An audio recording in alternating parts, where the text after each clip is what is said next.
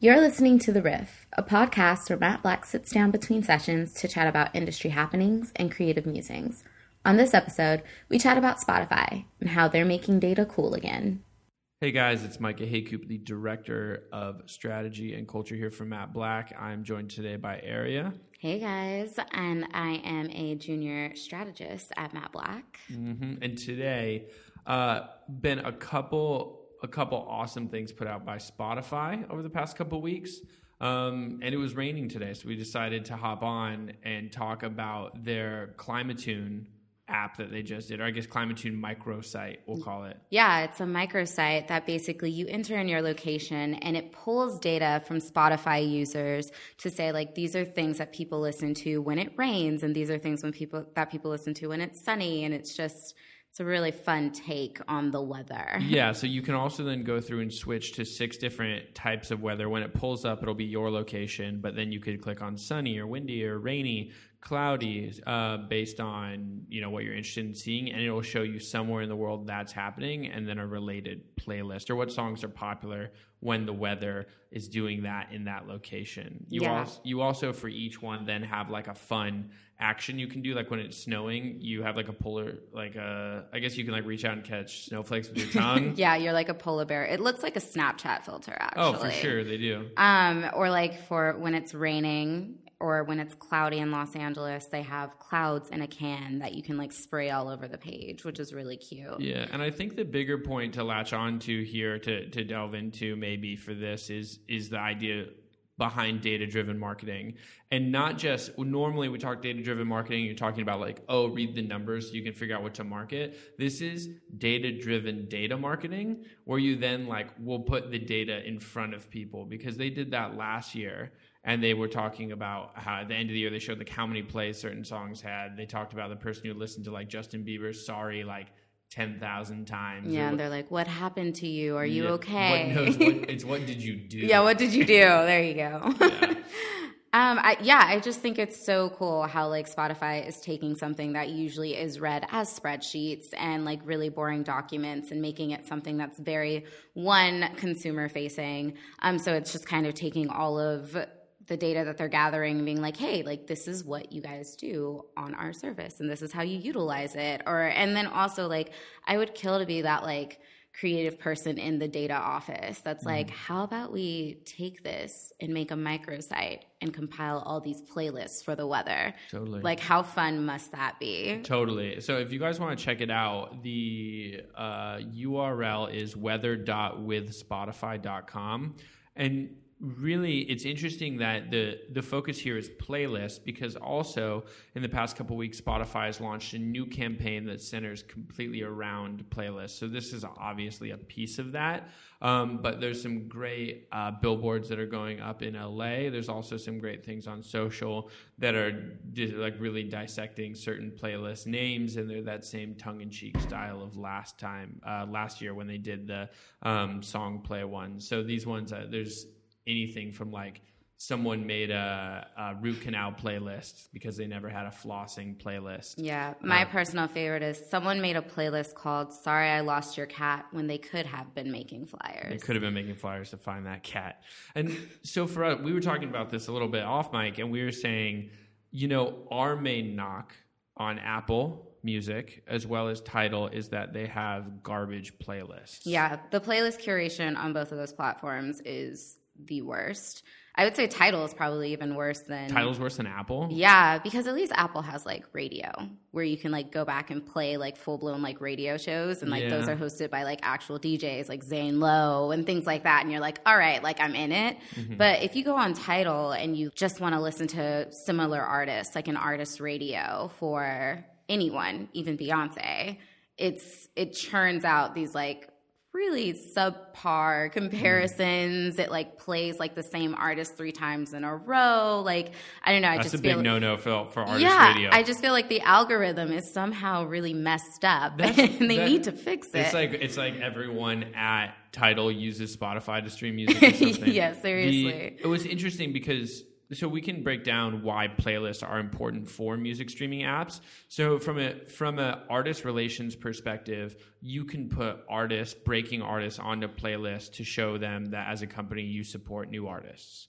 right? So it's a great way for you to build relationships with up and coming talent from a customer facing perspective, you can break new music to people. And when they discover something new, they're more likely to go listen to more from that artist, meaning that in total, they're listening to more music than they would have been. And the most important thing for you is that they're streaming as much music as possible. Mm-hmm. So it's, it's, it seems a bit twofold in that there's like these really good internal reasons for them to be going after um, and really promoting the concept of playlists. Uh, but then there's even like these kind of outside business reasons of saying your main two competitors are really lacking here and it's something that's really important to music listeners. Yeah.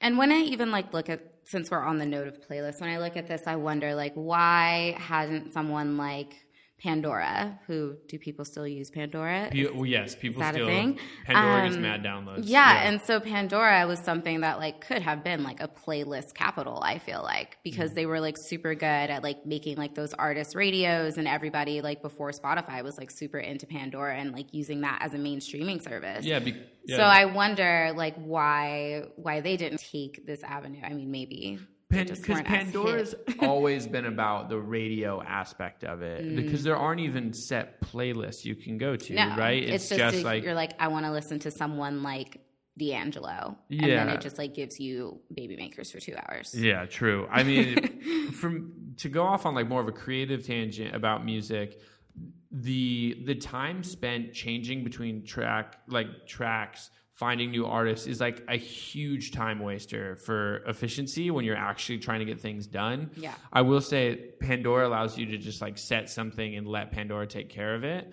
The other side, I will I will give this tip to something I started doing recently. I think I probably read it or heard on another podcast is find a song that's like relatively rhythmic and you just put that song on repeat when you have a project to work on and you could listen to the same song like 20 times yeah. and just bust out like an hour's worth of work on something you just totally zone it out but it really allows you to focus so yeah. something worth trying just find like one and not we're not talking like I don't know. Don't don't pick like any Kanye songs, but go for go for something that has like a little bit of rhythm to it and maybe some some natural instruments. Yeah, like minimal words. Yeah. I've always heard from people that it's always better when if you want to be like super productive to find something with minimal words, mm. maximum beats.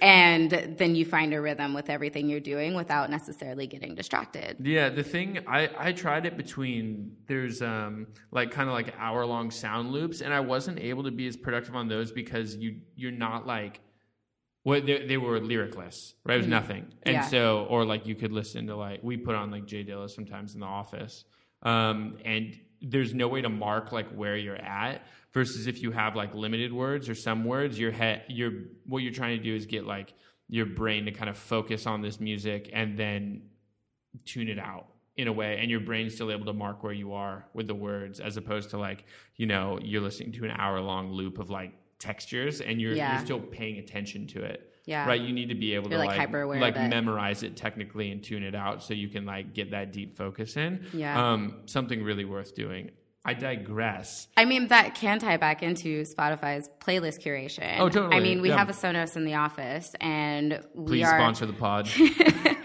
and we usually just like throw on a random Spotify playlist, and sometimes we get like these really like great ones, and sometimes we get ones where like someone throws on like top Ooh. forty. Yep. And it's it's like a party in the office for 45 minutes. Yeah. Um, but I mean, even when you look through their like playlist categorization, they're like, oh, like here's like productive soundtracks. And then there's like deep focus mm-hmm. or like creative moods and things like that. What team is at Spotify turning these out? I really want to know. Maybe they. I'm very interested in freelancing for you guys. As soon as soon as they did like one, as soon as they did like one good good uh good thing for work. They sent like a good email. They're like, "What song's playing right now? That must be a creative song. that must be the victory song for you." So then, apart from playlists, Valentine's Day also brought us some awesome Spotify marketing with a Migos Culture Card Valentine's Day card generator. It is probably the best card generator so I saw. I mean, it was very hip on social this year to make like all these like really witty cards. Um, but the culture cards were pretty great They were all a play on the very popular Migos track Bad and Boujee with the raindrop drop top. blank like something, right? You could then type in And then, whoever you were sending this to, and Yeah. it would put their name in the card. So basically, you had raindrop drop top. I shout blank's name from the rooftop. I want to take blank to the jewelry shop. I want to see blank in a crop top. There you go. I mean, you I might hit one person with all three of those. I mean, my favorite one was it was like, oh, I like someone's like name makes me makes my heart go pop pop or something. Oh, I was like, damn, one. that's a good one. That's like who made these? one. And, And, they're then all they're all randomly decorated with like different like there's like champagne bottles on Yeah. the yeah. And then also when you're like scrolling through the cards on the microsite, which is migoscards.com, it's still working if you want to shoot somebody some like late Valentine's Day cards. Um, when you're scrolling through the cards, the arrows say that way. Oh yeah, it's that way and that way. Oh So good. yeah, Um, fun. Yeah. fun. But we just had to talk about Spotify because they've been killing it. Yeah, I mean, if we're just if we're actually like kind of digging into why it's good, like culturally relevant. To it links back into what they do support artists. They're doing something really cool for Migos. Obviously, they hopped on the bandwagon a little bit. We Yeah. talked about this off, off mic too, but um, it, it's just great to see the fact that they they've found somewhere where they said, "Hey, there's a cultural alignment with." It's fun to send like these kind of rap Valentines, which I remember like there were. There's been like Drake Valentines for years, or Yeah, like I love you as much as Kanye loves Kanye, right? That's been a Valentine for years. So like line up with that, line up with how hot Migos is right now, especially um, Bad and Boujee. I would like to see some T-shirt ones too, but maybe, ne- maybe Maybe year. St. Patrick's Day. maybe St. Patrick's Day. yeah, um, Maybe another holiday. yeah, and then again, like link it all in at the same time of like this is a streaming service that gets you. This is a streaming service that um, like has the same sentiment as you. So if you come in and you're trying to look at our playlist, obviously it's going to be something that you relate to. Obviously, you should trust us, right? You always have that friend who you're like, oh, they have best musical taste. I feel like Spotify wants to be your friend with the musical taste. Oh, now. totally. Or introduce you to people like within their network that are that friend that makes you cool mixtapes all the time. totally. Um, because they definitely do like encourage like the whole like share your playlist with your friends and all that hoopla. So I think that's a really great thing. And also like shout out to Spotify for making data cool. Yep. All the dudes with spreadsheets are probably like, yeah, yeah. They're like, yes. they're making data cool, Yeah, which is you- like a really cool thing to do. And it's as a consumer, it's really great to see fun plays on data as Yeah. a person who leans more towards the creative side too. Totally. And you were just showing me their insights blog. Yeah. So if you guys go to insights.spotify.com to learn more about specifically Climatune, they have a whole blog post break, with- that breaks down like these are the weather trends, like this is how a track aff- affects, or I'm sorry, this is how weather affects danceability. Yep. This is how weather affects runability or valence, which I recently learned measures the musical positivity. Musical uh, positivity, all that Of a matters. track, which Yep. is fun. That's awesome. But yeah. All right, guys, get on there and check it out.